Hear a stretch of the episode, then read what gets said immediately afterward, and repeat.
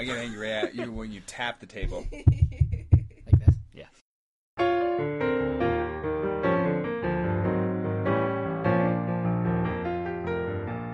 Hello, everyone, and welcome to the Protagonist Podcast. I'm Todd Mack here with Joseph Dorowski, and uh, each week we look at a great character and a great story. And this week we're excited to be joined by my friend Angela Becerra Vidergar. And uh, Angela, would you like to tell us a little bit about yourself and maybe what you like to be known for? Sure, thank you. It's great to be here.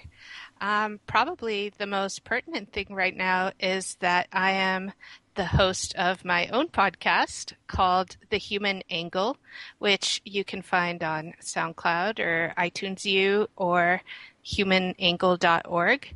And it's basically a podcast about research being done in the humanities and how it pertains to our everyday lives and things that we all care deeply about. And I'm also a literary scholar and really interested in all kinds of cultural things and pop cultural things and really, really geeky things. Awesome. We're really happy to have you here. Angela and I were friends at Stanford, and we are still friends, even though I'm not at Stanford anymore. so, today we're going to talk about Richard Castle from the television series Castle. We're looking at The Wrong Stuff, the 16th episode of the seventh season. This episode was written by Terri Edda Miller and directed by Paul Holohan. Holohan? Hollahan? Holohan. That's what I was thinking. Uh, Richard Castle is played uh, famously by Nathan Fillion, um, and we will have a great conversation about him, I'm sure. All right. Uh, some notes about the series. While not nominated for Emmys or Golden Globes, uh, Castle, the series, and also various cast members have won several uh, People's Choice Awards. And about the writer, Terri Edda Miller is married to the creator of Castle, Andrew W. Marlowe. And besides having written 12 episodes, she's also an executive producer on the series. And Paul Holohan has directed nine episodes of Castle and directed episodes of many, many other TV series, including Ugly Betty, Burn Notice, and White Collar. Um, so it seems like both of them are kind of regulars in the in the writing and directing side of Castle. Uh, I guess usually we address how we came to Castle. So Angela, I guess we'll ask you first. How did you come to watch the series Castle? Well, for me, it was all about Nathan Fillion. Um, I got to be straight up honest about that. Um, I'd been a fan of his uh, since I watched Firefly and had kind of uh, followed what he'd been up to, I guess. And when I heard that he was going to be on a primetime show and playing a mystery writer, of course, I was thrilled and definitely watched from episode one. And I don't think I've missed an episode since. Wow. That's dedication. It is. Is it? Does it sound a little stalkery? I'm not sure. A little bit. It's pretty easy when you can just set series record on the DVR. Do you happen not miss an to. Do you happen to have one of those um, Captain Tight Pants T-shirts from the con from the from the? one of my friends has a one. One of my friends has a Nathan Fillion T-shirt that says Captain Tight Pants. Oh no, I don't. But I, I kind of want to get um, the Captain Hammer T-shirt. Oh, Do you- from uh, Doctor Horrible sing along blog. Exactly. That's when you know you're a Nathan Fillion fan. All right. That's one we'll probably have to talk about on the podcast at some point. um, I am actually quite similar. The I, probably the only reason I was watching this is because of Nathan Fillion. I will, you know how there's certain actors or actresses that once you've seen them in one thing and you love them in that, you'll follow them. At least like you'll have interest in what they have coming up next. And it was the same. It was Firefly. Uh, and after that, I was willing to follow, you know, and just look in on any project that he was involved in. And um, you know, so it's similar. We just hit the season record for Castle after the first few episodes. We're like, okay, this works. I mean, it's not the most innovative of all TV series. There's a lot of other shows that are similar, but Nathan Fillion's charm just makes this one very enjoyable to watch. Um, and I, I think a lot of the other cast is also solid. Um, but if you want to watch, you know, mystery crime solving shows, you have plenty of options on all the networks. But if it weren't for Nathan Fillion, I probably wouldn't be watching this one. So that's probably why we're talking about Richard Castle as we address this series. And I have also been watching this for a long time. I don't. I I think I missed probably the first, maybe the first half of the first season, or maybe almost the entire first season. I know, strike me down now, but uh, I'm about to. But uh, but I have been watching it for quite a long time. I think my sister recommended it to me, um, and it, the premise sounded interesting. I did not know Nathan Fillion was in it. Um, I had seen Firefly. I don't think I'm I'm quite as devoted to Firefly as some uh, people that I know, possibly. on this very podcast. but uh, but um, but I have really enjoyed Castle throughout the time that I've been watching it. Uh, for a lot of the time, uh, a, a lot of my memories of especially early Castle are running on a treadmill, uh, training for a marathon, like long, like fourteen mile runs on a treadmill, just binge watching Castle, and um, and so yeah, I've, it's there's some great great memories. I I have really really enjoyed Castle uh, throughout, and we're in season seven now. Yes, My yeah, goodness. this is the seventh season. Uh, actually, I think my love for Firefly, and I may have mentioned this on an earlier podcast. In some ways, it kind of colors my appreciation of Castle because I like Castle, but I loved him in Firefly, and I'd rather be watching him in Firefly than him on Castle. Uh, so while I'm enjoying Castle, I kind of wish that Firefly was still happening. You know, I, I trade those two out if I could. Yeah, I think everybody does, you know. And w- one of the things I like about Castle is that they know that and they kind of throw you a bone once in a while. Like in the in the was it the first season Halloween episode where um he came out in his Halloween costume and is it was he was dressed as his character from Firefly Yeah, I don't remember they what season, but I remember that moment. Yeah, and they played a clip of the music. It was great.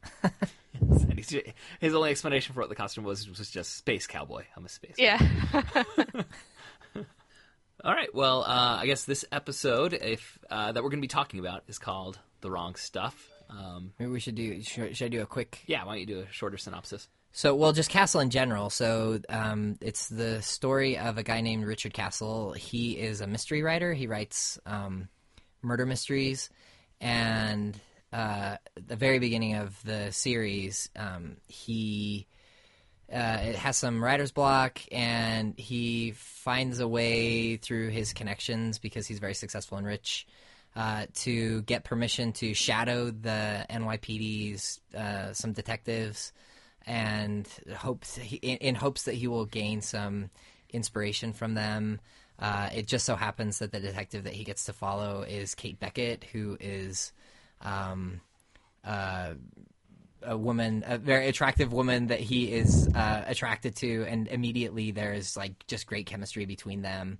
Uh, she works with uh, two of her partners, um, uh, Ryan and Esposito, and there just is um, really great uh, chemistry between i- among the people in the cast.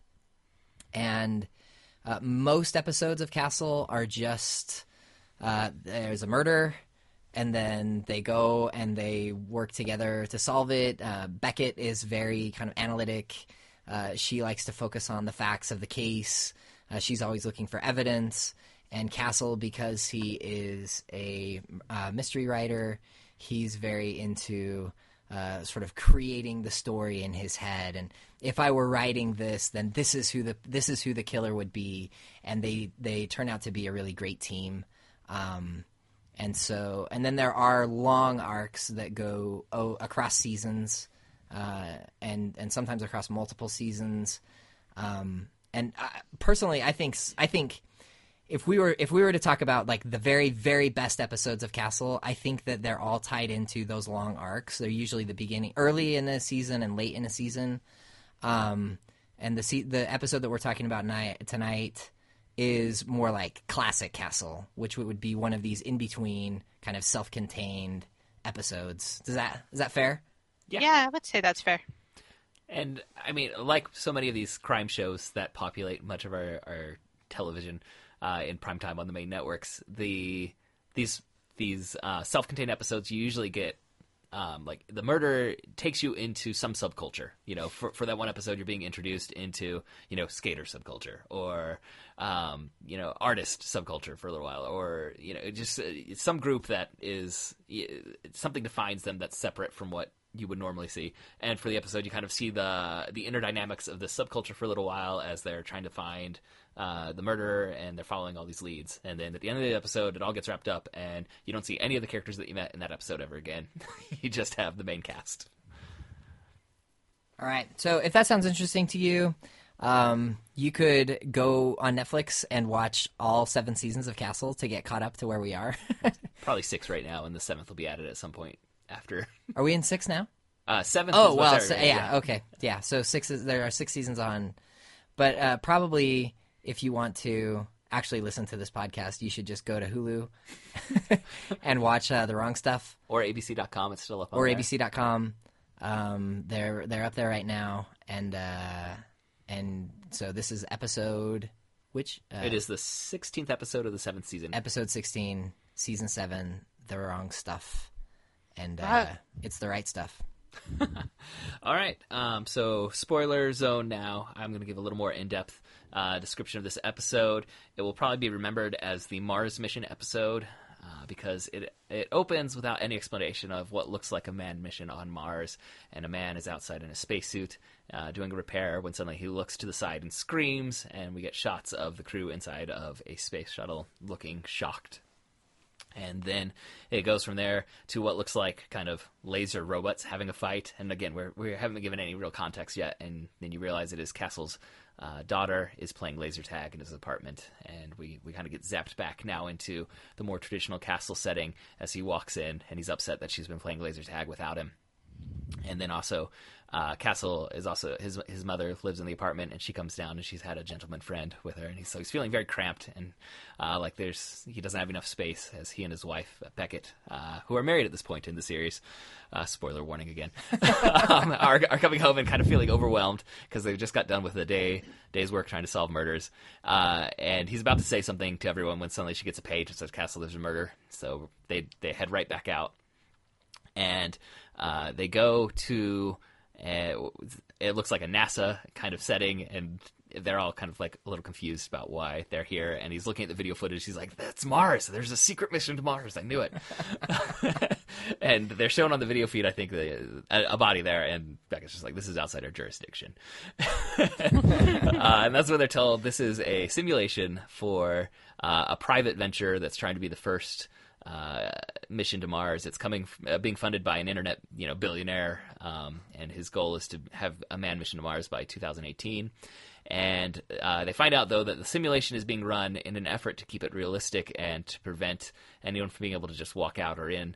Uh, it is in a closed-off atmosphere, and the five, well now four astronauts have been there for six months, and the atmosphere around the shuttle has been filled with a noxious gas, so you have to use spacesuits to get in or out. Castle is extremely excited about this. His his uh, boyish charm comes through, and he he is very eager to put on a spacesuit and go walk around. And he pretends he's you know walking in lower gravity and all these other things. And, and Beckett and Esposito, who are with him, are trying to be serious and are just kind of disgusted with him. Which uh, you know, they are dealing with murder. like some serious stuff has happened, but he's just overwhelmed with with giddiness at pretending that he is in outer space. And he he confesses that he even tried to sign up for this manned mission to Mars. He put his name uh, into the ring, which upsets Beckett because they they were dating.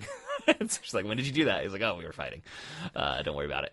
Uh, But we find out later. we find out later that Beckett also had thrown her hat into the ring and, and applied to go on a mission to Mars at the same time when they were fighting because they're both very fascinated with outer space and with space travel. Uh, so that it is um, just Beckett and Esposito and Castle have gone on to start the investigation.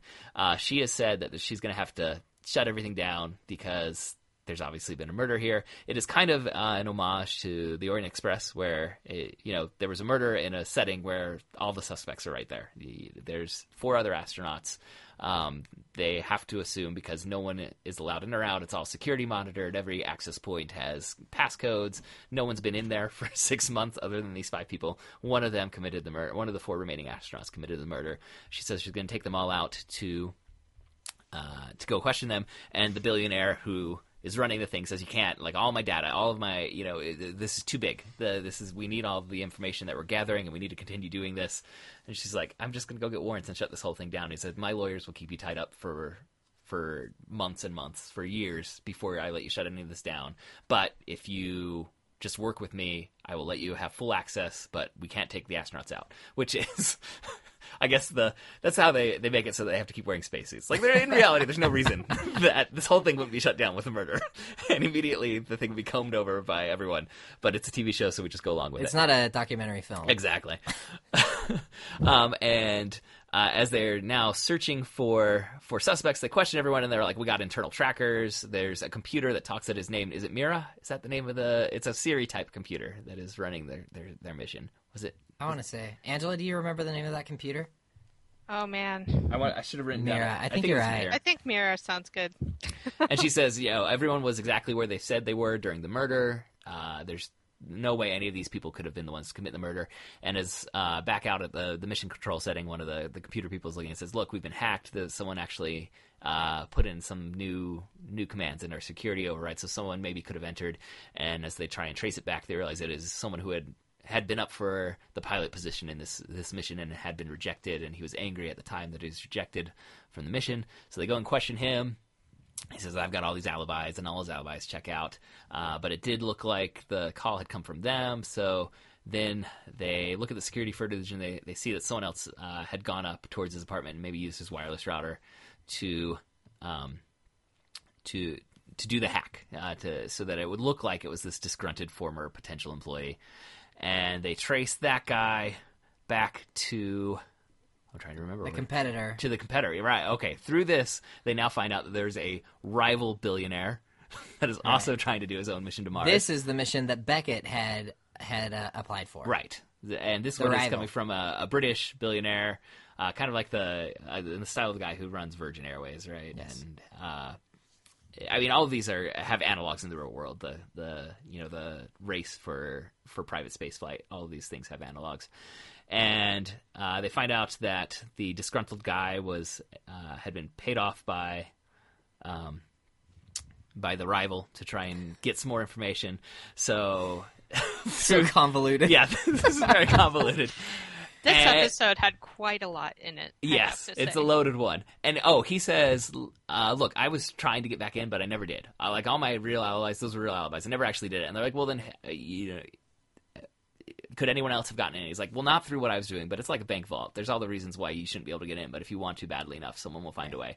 So they go and look underneath it, and uh, underneath the the simulation place, and they they in some of the tunnels, they find evidence that someone's been down there. They see what they think is a uh, uh, and it, well, Castle thinks it's an alien.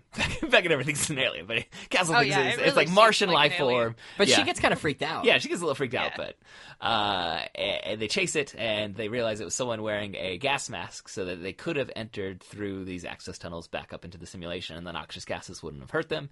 And uh, they get some DNA off of this gas mask and realize that it is the husband of one of the astronauts is in there. And at this point, she reveals that she'd broken up with him via email from from within the simulation, which gave From him motive, space. saying that From she- pretend space. Yes, from pretend space. So he had a motive to be angry, thinking that she was in love with the person who's been killed.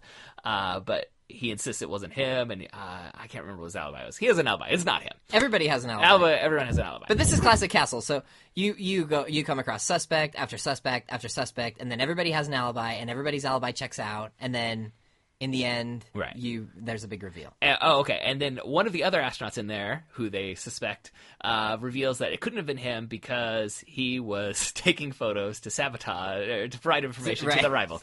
and in the photos that they look at to look at the time timestamps and prove that it wasn't him, they see that this rover was out, which uh, the computer has been telling them the rover was in its station. The rover was out and is carrying the murder weapon. Dun dun dun. uh, and the the computer told them the rover wasn't out there. The rover actually could have committed the murder itself. It's strong enough, and it has you know its arm could reach up and have committed the murder. Uh, so the the the creator, the billionaire, so like I got to go talk to my my Mira, my my computer, and figure out what's going on. And when they're they're trying to to make Mira tell them what's going on, and it's doing all these computer logic things to try and resist telling them anything, and they can tell something's up. And he's about to reboot the system when Mira's like, "I can't let you do that," and opens the pod bay door, or no, doesn't open the pod bay doors, pumps gas in, and But don't they say open yeah, the pod yeah. bay And doors? Castle's like, open the pod bay doors, and and they're all panicking because the noxious gases are coming in, and um, suddenly Beckett has the insight: we're not really on Mars, guys, and so she just calls the cops. She just pulls out her cell phone. Yeah, and calls Esposito. We're not really on Mars, guys. Yeah. Uh, and Esposito gets them out of there, and they're like, "What's this? This is not making any sense." And Castle gets a series like the only people who could have made the computer think that the mission was in danger from this astronaut that was killed, so that the computer would then kill him and then cover it up are the other astronauts.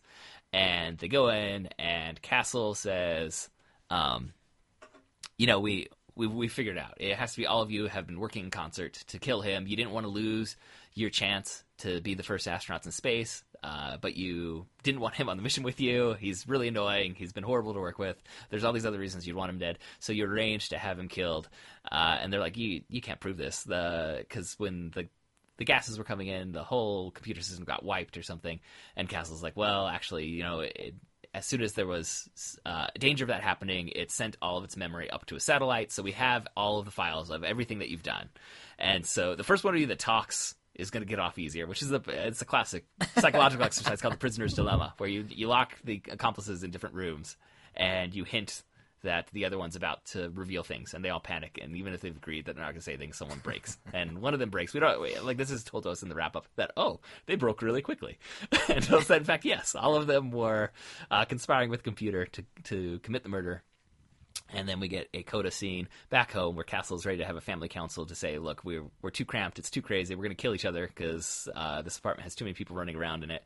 And the mom comes in and says, don't worry, I'm moving out. Uh, you know, I'm, Castle's mom. yes, Castle's mom says, I'm going to be moving out. And she leaves, and at that moment, Castle and Beckett are like, "Oh, it's kind of lonely. It's too quiet. You know, we need we need company." And so they they go out on the town to be around people. So uh, we end with you know one of the themes. Uh, it's about like containment and and being too close to people and how that can drive you insane. But also we need we need other people simultaneously. All right, how was that for a recap? Did I cover all the main points? Wow. That was I'm- impressive. I'm very impressed. I did not. No give, notes. I did not give any names of any of the other characters because I could not remember any of the suspects. I'm totally impressed. You remembered Mira. That's the only thing you needed to remember. Right. Uh, what I, I mean, Mira is obviously an allusion to both like our current series, but uh, Hal from 2001: A Space Odyssey. There's so many references to sci-fi Yes. tropes Yeah. and films. Star Trek gets name dropped. Alien gets name dropped. Well, and the the title, right? The wrong stuff. The wrong stuff is yeah, From the- the right stuff. right stuff. Yeah. So lots of uh, references to to space narratives Oh, and- in popular culture. 2001 as well. he Yes. Wow. There's a. I, there's just so many cool things to talk about with this episode. I'm really excited to kind of dig into this. But um, uh, so uh, Angela, what are your favorite moments? Your favorite castle moments in this in this episode? You chose this episode, I did. so why did you choose it? Well, you know, uh, it actually aired right around the time when I was trying to think of what the best episode would be. And as soon as I thought, um, excuse me, as soon as I saw it, I thought, this is exactly the right episode. And the reason I thought that is because it has a little bit of everything in it. Um, it has so many things related to Castle's kind of geekiness, right? It has space travel, it has renegade machines, it has conspiracy, twisted plots, aliens, all of these things that really put Castle in his element. It also has a lot of really great moments between Castle and Beckett where they show not just their chemistry but the different aspects of their personality that complement each other. Um, and finally, one of the things that I really love about Castle is how paradoxical his character is. And I thought it really brought out a lot of those different sides of Richard Castle. Um, as far as some of my favorite moments, um, definitely the scene where they're um, he's helping her climb into the air ducts and the mysterious creature comes out um, and she she kind of yells out it's not an alien and he said did that look human to you she said well no This happens a lot. This happens a lot in Castle, where, um, like every once in a while, there there will be. Uh, usually, it's at Halloween time.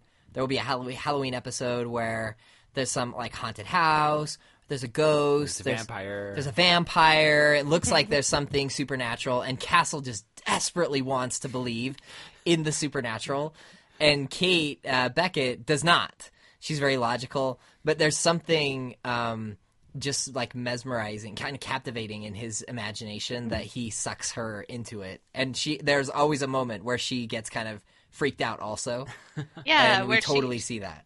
she kind of starts to succumb to his theories a little bit. Yes. You know, just temporarily. And I think you can't help but compare them to other power couples in television. And obviously, the first one is Mulder and Scully. Uh-huh. Right. Um, and he does point out um, in this episode. in in that fact, case, Mulder was that- always right. That's In this true. case, That is Castle's that is never a right. difference. From, well, I don't know if he's never right. You're being a little hard on him there, but No, well, the, like the best case scenario for Castle in these in these supernatural ones is is like an open ending. Wh- Which they've done occasionally, like the time travel one. They Yes. left open ended. The time traveler one, where the guy disappears and everyone's kind of like, um, like doesn't prove anything, but it doesn't disprove. Whereas usually he's disproven entirely. Yes. Well, his ridiculous theories are pretty much always wrong, but they always contain just the right amount of truth that solves the case. So Yep. I think that's well, and he points out actually in this episode that she's a sci-fi geek as well, and I really like those moments where he reveals that there might be more to Kate than we know that um, he is privy to because they have an intimate relationship. And I think they've been doing more of that on the show lately, where they reveal that she is also a fan of some of the things that he's a fan of, but she kind of hides her own geekiness behind her very analytical mind and her coolness and all of these things. So I like that he kind of breaks down that part of her and reveals different sides of her character as well. Cool. Um, I was going to say in that the moment that you were referencing when they're down in the tunnels, there's I mean, and you already referenced that there's these par- paradoxes within Richard Castle, but he starts to pat her down, and she's like, "What are you doing?" He's like, "I'm checking for bites or scratches to see if you've been impregnated." Which it's one of those moments where you're like, I don't know how serious he's being. Like, is he goofing off, or is he actually concerned for these Maybe things? And in these, in, in all these sci-fi episodes or, or, or the uh, supernatural style episodes, there are those moments where he's kind of writing this line. Is he is he performing for Beckett's sake, like being goofy on purpose, or is he really like his hope is taken him to the point where he's, you know, he, he's like, I just need to double check. But the best in that is when she says her. fo- Do you remember her follow up? it was. Uh, if you think that's how I get pregnant, we're gonna need to have another. We're gonna, child. have, we're gonna have another time. Which this episode did also. I mean, there was that moment, and later on when uh, the mom, when Castle's mom is leaving, it says she's going to move out of the apartment. One of the reasons she says is like, "I'm, you know, little castles are going to be coming along, so you're going to need the space here." So they're starting to drop some hints that you know they may do what has doomed so many other TV series and try and introduce a child at some point. Well, I don't know. Bones is still going strong, so yes, that one that one wrote it out. you never know. You never know. Uh, one of the other paradoxes about him that I really like um, is that he's not afraid to look weak, and the show is not afraid to make him look weak. But he's by no means a wuss, right? So, Yes. you know, he's jumping in fear at the thought of there being aliens or, you know, other things out there. But he always ends up running toward danger with Beckett. And he mostly comes out winning um, or even saving her in some cases. Uh, and there was some of that down down when they were in the tunnels or wherever they were there.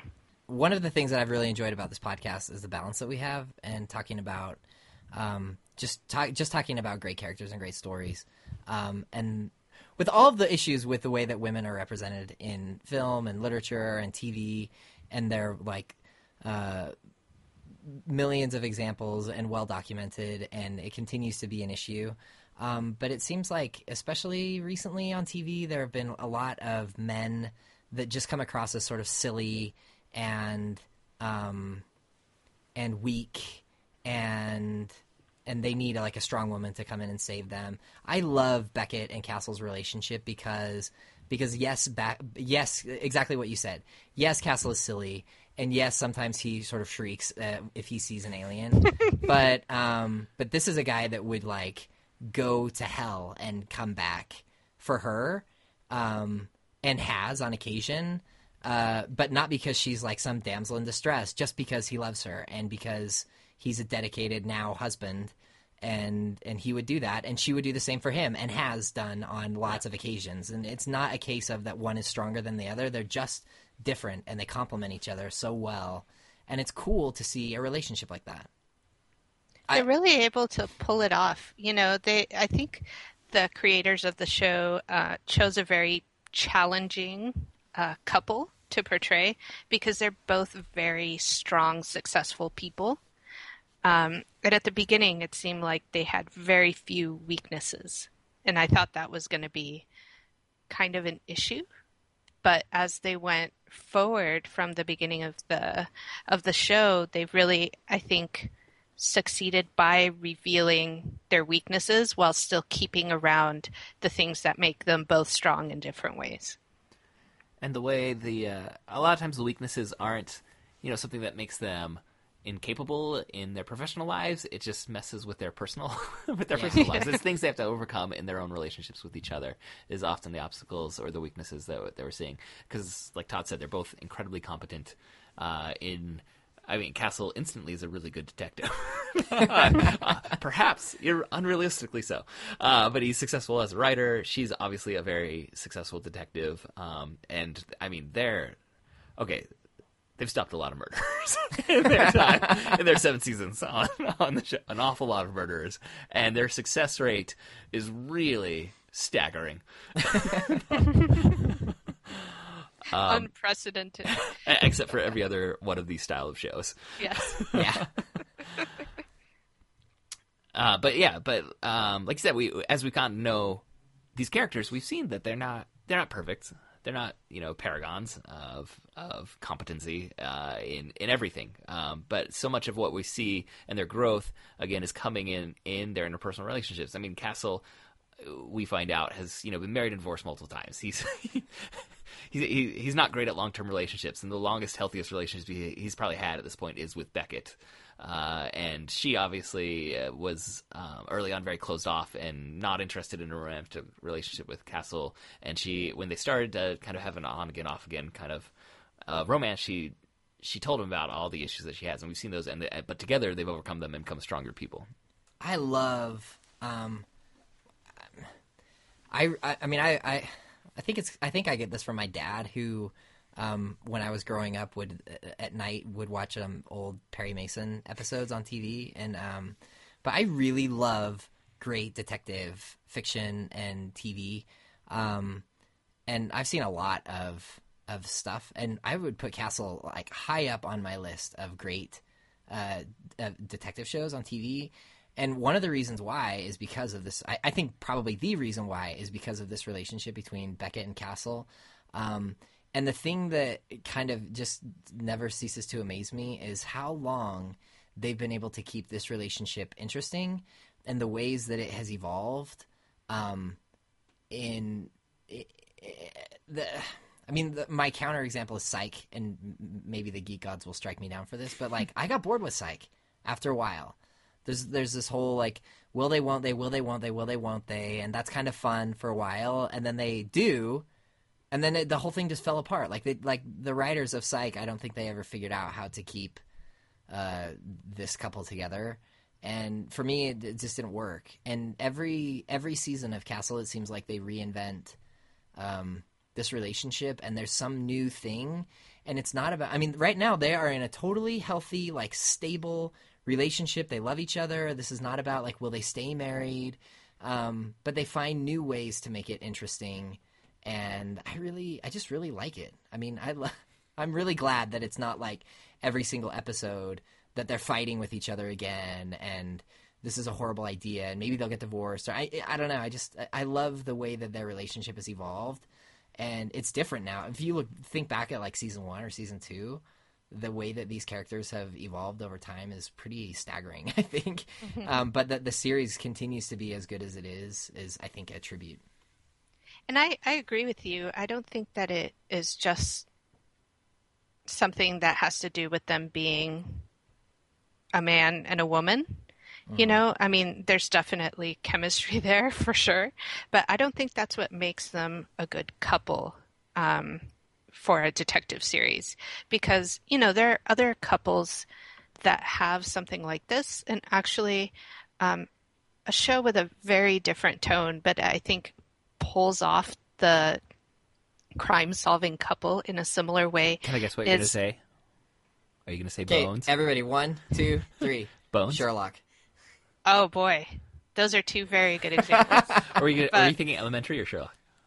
I'm thinking Sherlock. Sherlock. Okay, because Elementary also. Okay, go ahead, Angela. Sorry. you, you may have better examples than I do, but um, no, Sherlock definitely is a good one, and Bones. But you know, to in a male male relationship, I think this can be done too. Right? Is my point. Like, I would say NCIS Los Angeles. I don't know if you've I haven't seen it. watched much of that I show, am but not familiar. um, that one has a partnership between two men, and their names are um, G and Sam. And they, I think, the basis for what makes it work is the kind of banter that they engage in. You know, that they clearly care about each other and would always defend each other to the death. But they also tease each other and give each other a hard time, and it keeps the relationship very light. And I think that's what Castle does as well. You know, they they have a lot of um, teasing that goes on between the characters, and not just um, Kate and Castle, but you know, also Ryan and Esposito. They care about each other very deeply, and the show portrays that. But they also don't take each other too seriously as well. And I think a great uh, scene that showed this in this episode was near the beginning. Uh, you were talking about his giddiness, Castle's giddiness upon very uh, inappropriately coming up on the crime scene. Um, and when he was pretending to moonwalk yeah. This is over over the scene, and he says, "One small murder for man, one giant mystery for mankind." and he kind of whispers it, and Kate turns around and says, "You know, when you whisper, everyone can hear you." They're, right? they're all on radio. Yeah, they're all Yes. hooked up by radio. So I have a question about I have a question about tone for both of you, and it's something that I'm trying to work out in my own um, crazy head. But um, so Castle is uh, is absolutely giddy at like the prospect of coming across these murders. There are episodes of Castle that can be pretty heavy, Right. um, but generally speaking, uh, these, especially these kind of mid-season episodes, these classic episodes, he is like like a kid in a candy store. He's so excited about murders, and especially murders in strange places or under Where he strange. gets to weave his conspiracies. Yes, and he, he really gets- kind of bounces up and down and wrings his hand. Yes, this this one is made- like best murder ever. Like he gets so excited. Which everyone in the room should be appalled at him when he does those sorts of things. right. So, but I- I'm thinking about another episode. Uh, have you seen the series Wallander? Have either of you seen Wallander? I have not. No. So Wallander is this BBC. Um, it's a detective series, and the it's um, the protagonist is a guy named Kurt Wallander. It's based on um, on a series of Swedish. Uh, like noir kind of detective the uh, novels, and Kenneth it's Kenneth Branagh? Is okay. the I've heard of them, but I didn't. Kenneth. Branagh is the detective, and this guy is so he's like uh, he's he's Castle's alter ego. He is so devastated every single time there's a murder, and and he drinks and like has all kinds of family problems, and he is just so like so disgusted with his job and and and its society and like how horrible people can be, and it's so deep and like so full of emotion. Um and i love it. Like it is sad. It is it is as sad and as like heavy as as, as a show can be. Um and but there's but i really like i really like it. And i like the like i love wallander's humanity. Um but it doesn't it, it, it like it it doesn't prevent me from from like reveling in castle's giddiness. And i don't know what to make of like i don't know what to make of that. Um i don't know if i should be appalled uh or i don't know like to, to put these two series like in, in contrast with each other and to think that I could enjoy both of them seems weird. But I don't know. You Well- know, I I think both of them are in some ways true representations of how professionals react to those kinds of things, right? Um, I haven't been a law enforcement officer myself or a detective, but um, I did used to work in television news and was around a lot of people, reporters and photographers who had to see a lot of very kind of grisly or very sad stuff all the time. And you you can't really do those jobs long term unless you're able to step back from it and not just be completely torn apart and distressed every time. If you do, Right. if you do, if you don't do that, then you turn out like Wallander. I, re- I remember Yeah. totally messed up. um, there's a series from the 90s that was called Homicide: Life on the Streets, and I've I've seen a number of the episodes. Certainly not the whole series, but there was one episode that I remember because it had Robin Williams in a serious role, and he was the father of a child that was murdered. And there was a scene that has stuck with me, and I cannot remember anything else in the plot. But there's a scene with him and Andre Braugher, uh, who's a, a great actor, and uh, he was I want to say the police captain, or you know, he he was one of the officials at the police station. And when Robin Williams was there at the police station and he was giving some information, he heard two of the cops that had been at the scene. Um, and they, they, one of them made a joke about something that was happening at the scene, and Robin Williams just flew off the handle and just was yelling like, "That's my child that you you just told a joke about. Like my life has been torn apart."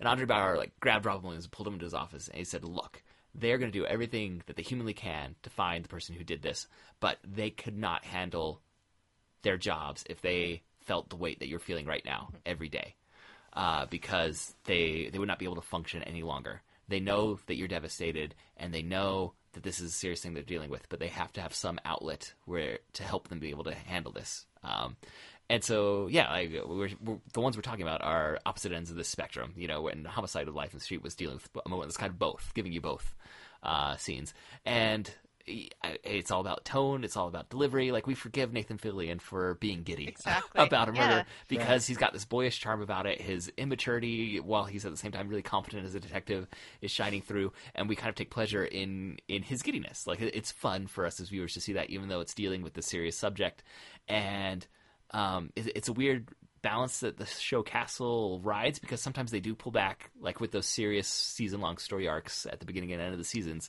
A lot of times we get that more somber, dark, I wonder dark if tone that. I. I wonder if that has to do with the success of the series, the way that they balance those two things, because, um, because there are definitely intense and heavy and emotional moments Right. uh, in in in the thing. So I have two thoughts. One thought is uh, this takes me back to our discussion about Mary Tyler Moore and uh, Chuckles bites the dust, and um, this idea of uh, being able to laugh in the face of you know, and that that laughter I think is laughter is really important in really hard times. It also reminds me of um, so uh, I there was there was a time in my life where I was working with um, a lot. I was working in a religious environment that was like the most the most sacred kind of religious environment that you can be in in the LDS Church, and um, and it's it's this place where everything is supposed to be sort of somber, and you would never expect for people to joke about um, about these like very serious sacred things that are happening, um, and never have I f- seen people that were like would make jokes about things, and I would be kind of appalled. But like when you live your life just surrounded, I mean, these are people that just ate and breathed and slept uh, this this atmosphere all the time and they needed to have humor too and like everybody needs to everybody is going to find something to laugh about or they're going to go crazy and so um, like why can't a detective do the same thing um, but i don't know i just think it's really What I, I was gonna say. that- oh, go ahead, Angela. I was just going to say that I think part of why we don't feel uh, guilty, kind of watching his giddiness and enjoying it, is really that he Nathan Fillion sells it really well. Because not just he sells the giddiness really well, but he sells it because he also sells the seriousness really well. Right, he's spinning these Um, theories in an effort to to solve it. And yeah, and there are a lot of moments um, in this episode, and even more so in other episodes. I think uh, the ones you described near the beginning or ends of the arcs, um, where you really see him connect with people, or you see him being deeply moved by things. Um, and I think those are the moments that make you know that it's okay when you laugh at something that he's doing, right? Because he genuinely cares about these people. Um, and he really wants to help them, not just for his own entertainment, which is kind of part of the arc of the show, right? That he starts off at the beginning of the series as being this rich playboy who you think, oh, he's this very successful mystery writer. He wants to just, you know, get his kicks at the with the detectives because he's bored. And it takes him a while to win people over and have them not think that about him, right? To know that he's genuinely interested in helping in the same way that police officers are genuinely interested in helping people. You can tell that he cares about humanity. He Yeah. cares about he cares about people. I was gonna say also these uh, these fun ones. They're the ones with the disposable side characters. All of the serious ones deal with the main cast that hit home for Castle and for us as viewers because we know we're never going to see any of these astronauts again. Crew member number six. Right. Um, but all the serious story arcs. I mean, I think every member of the team at some point has been accused of murder, like has been the prime suspect. Yes. In one of these, and those are the serious episodes where you get fewer of the crazy theories and you get fewer of the uh, of the uh, um, you know the the light moments because this is more serious for them because this is you know the Robin Williams this is my you know my child is what we're talking about. I don't want to hear any jokes about this. And for us as viewers we don't want to hear jokes when Beckett is really in danger or when Castle is being accused of murder.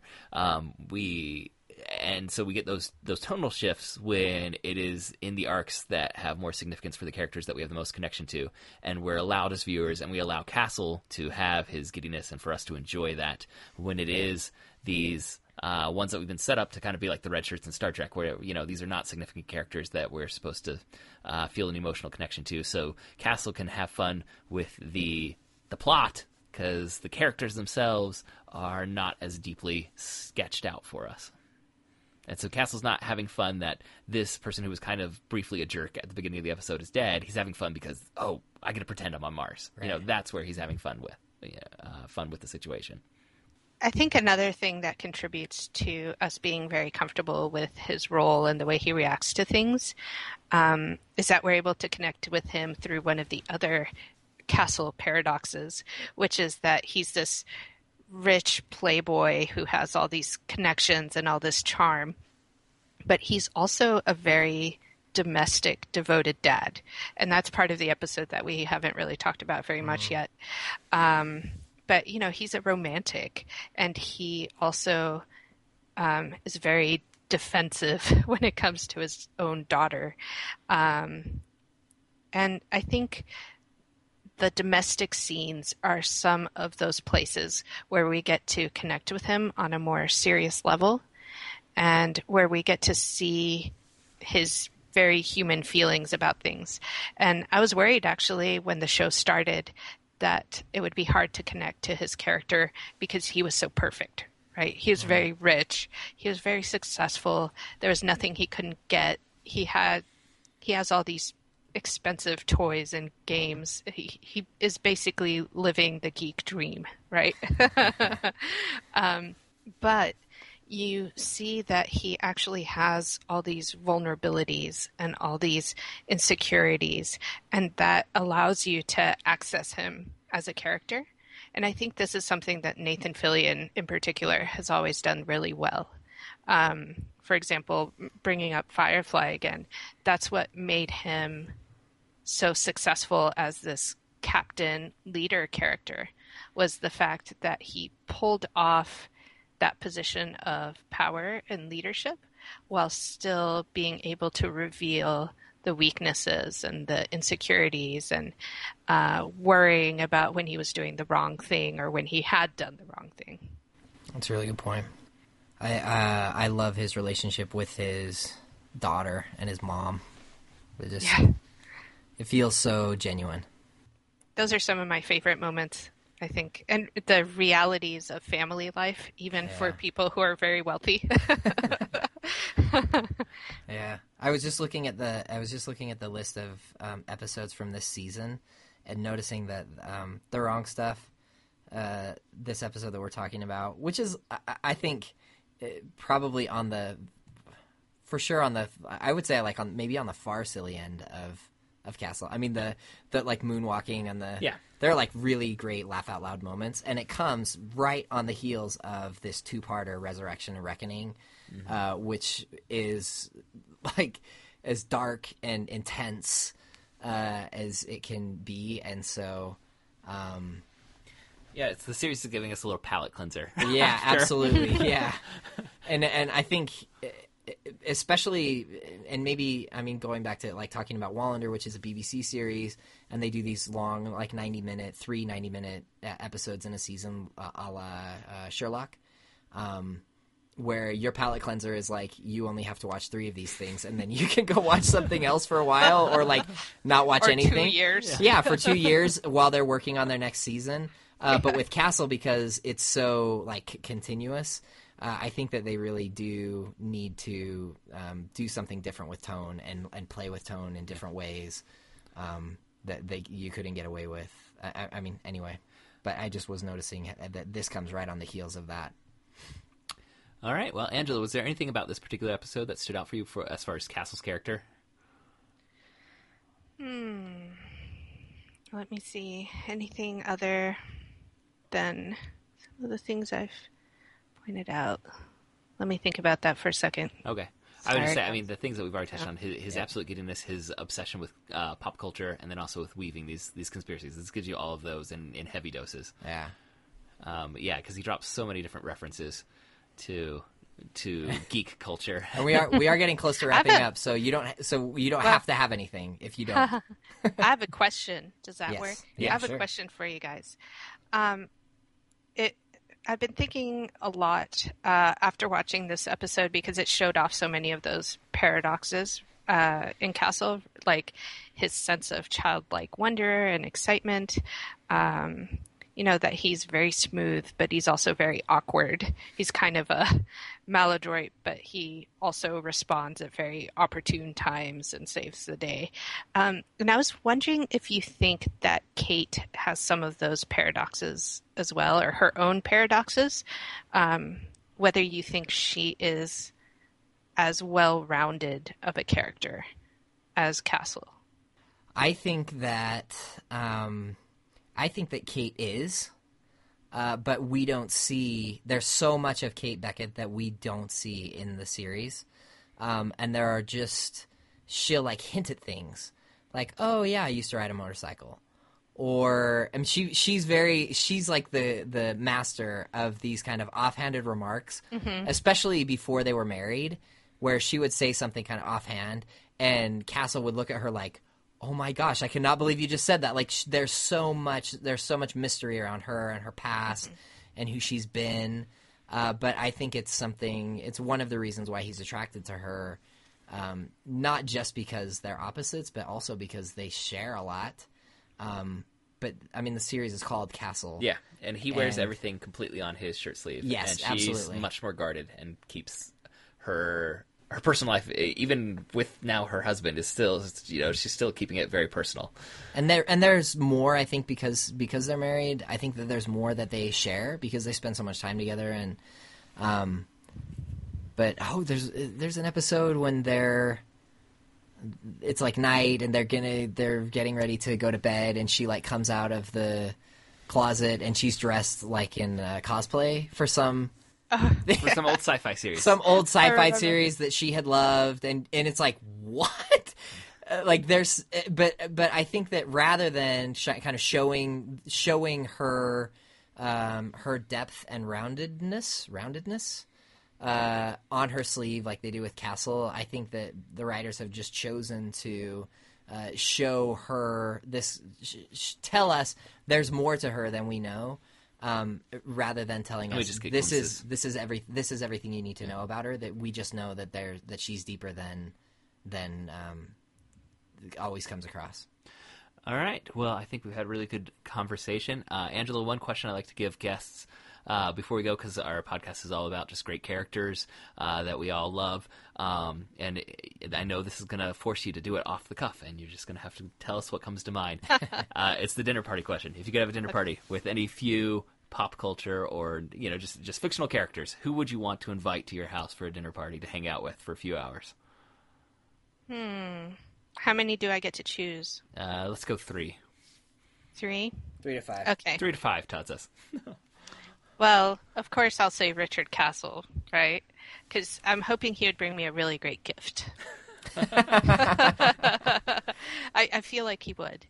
Um, and he could also um, break the ice around my second guest, who would be Sherlock, who is not nearly The, as uh, socially Benedict competent. Sherlock, or which version of Sherlock?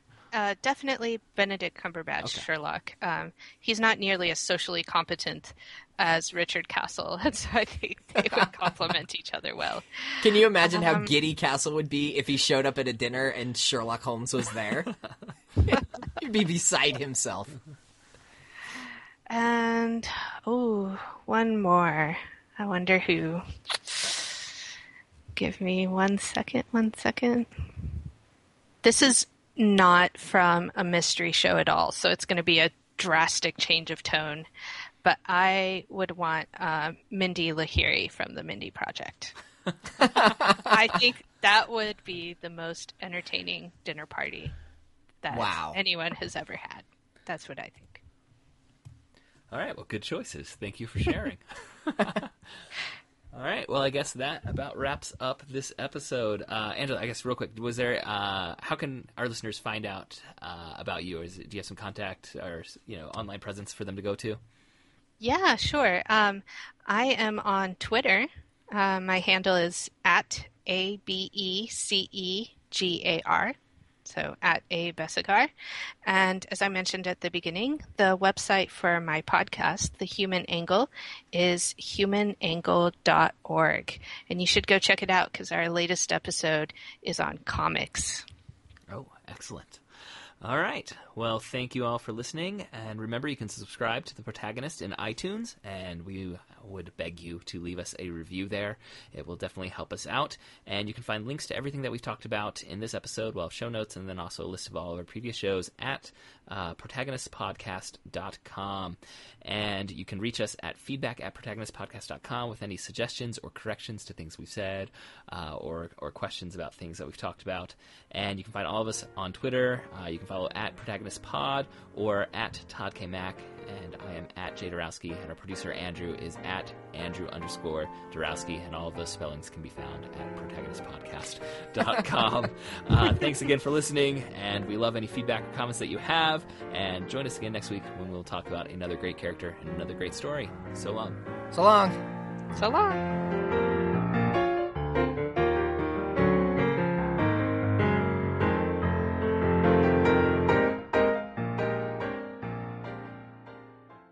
This awesome. was so much fun. I'm jealous of your podcast. Can I have it?